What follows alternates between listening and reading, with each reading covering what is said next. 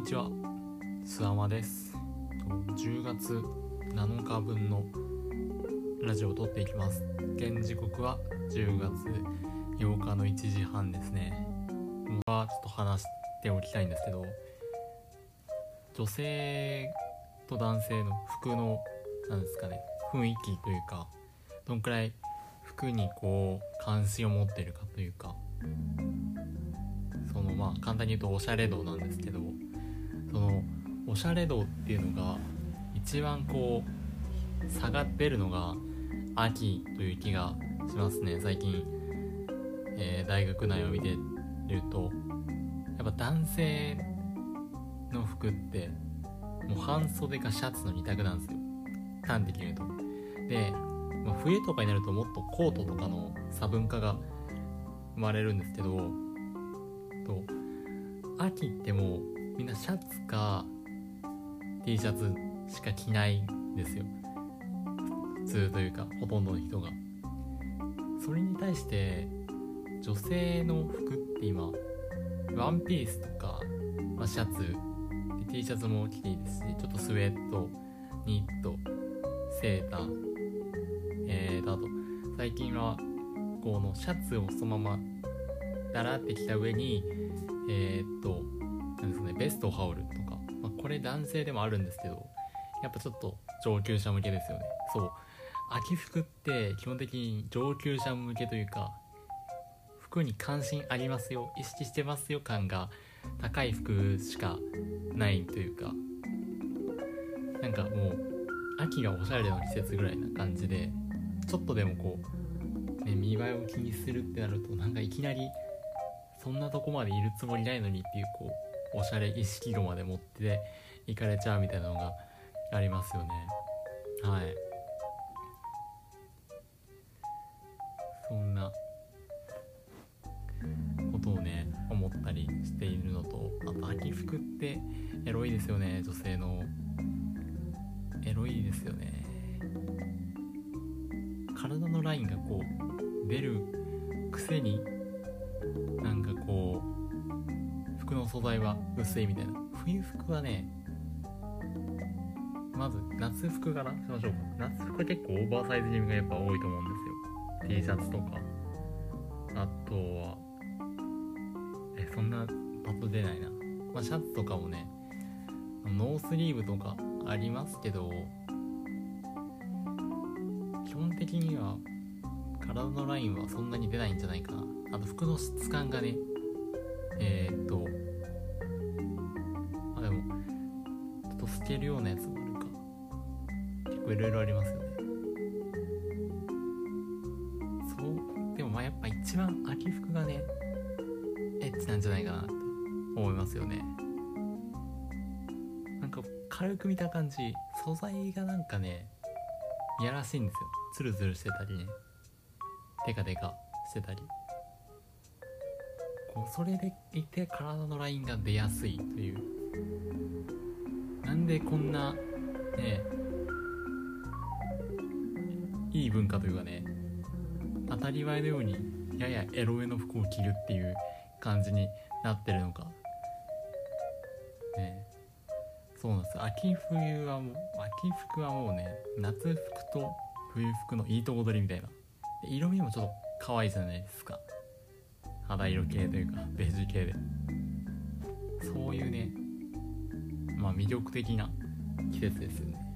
秋はね。もっと長くてもいいと思うんですけど。春服とかと比べてもやっぱ秋ですね。色味がやっぱいいですよね。大人な感じが出ますね。はい。そうですね。春はもうちょっとガーリーな方に寄るんじゃないですか。シックな方に寄ってもらうと私はちょっと嬉しいかもしれないですね。はいはいはい。そういう感じですね。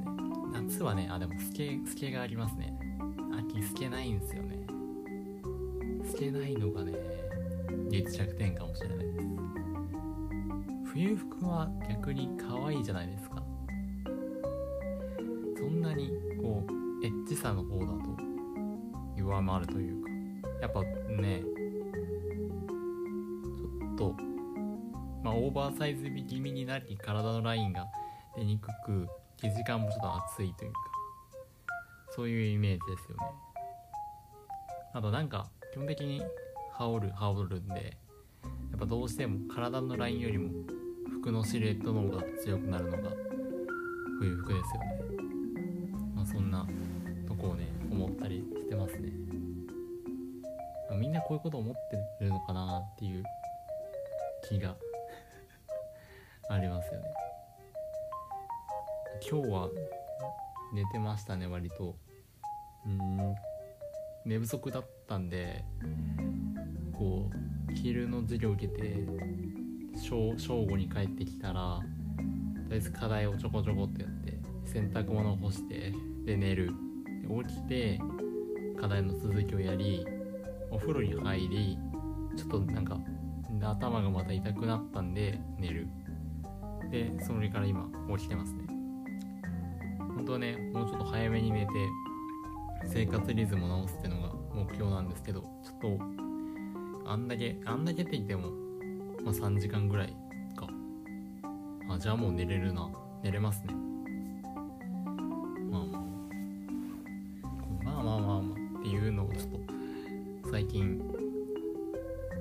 してるなっていうのをね LINE ラジオをやってて分かりましたね。こんだけ自分の話だけをするっていうのもないんでこういう話の癖とかも気づく機会になってますね。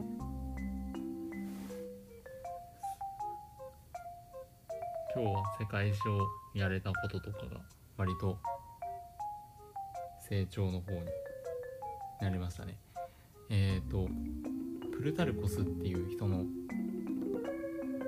名言集みたいなのをちょっと見ましたねローマの勉強してて対比列伝を書いた人っていう感じで紹介されてたんで、まあ、ちょっと気になったんで調べたらあのジョジョのね2部のシュトロハイムがこのプルタルコスの名言を引用してるんですよ。えっ、ー、と人間の誇り高き姿とは恐怖にさえ恐怖に耐えるせいであるみたいなそんなことを言ってて。で結構いろんな名言がありえっ、ー、と2つぐらい紹介しますね。パッとね覚え覚えたのが2つぐらいあるんで。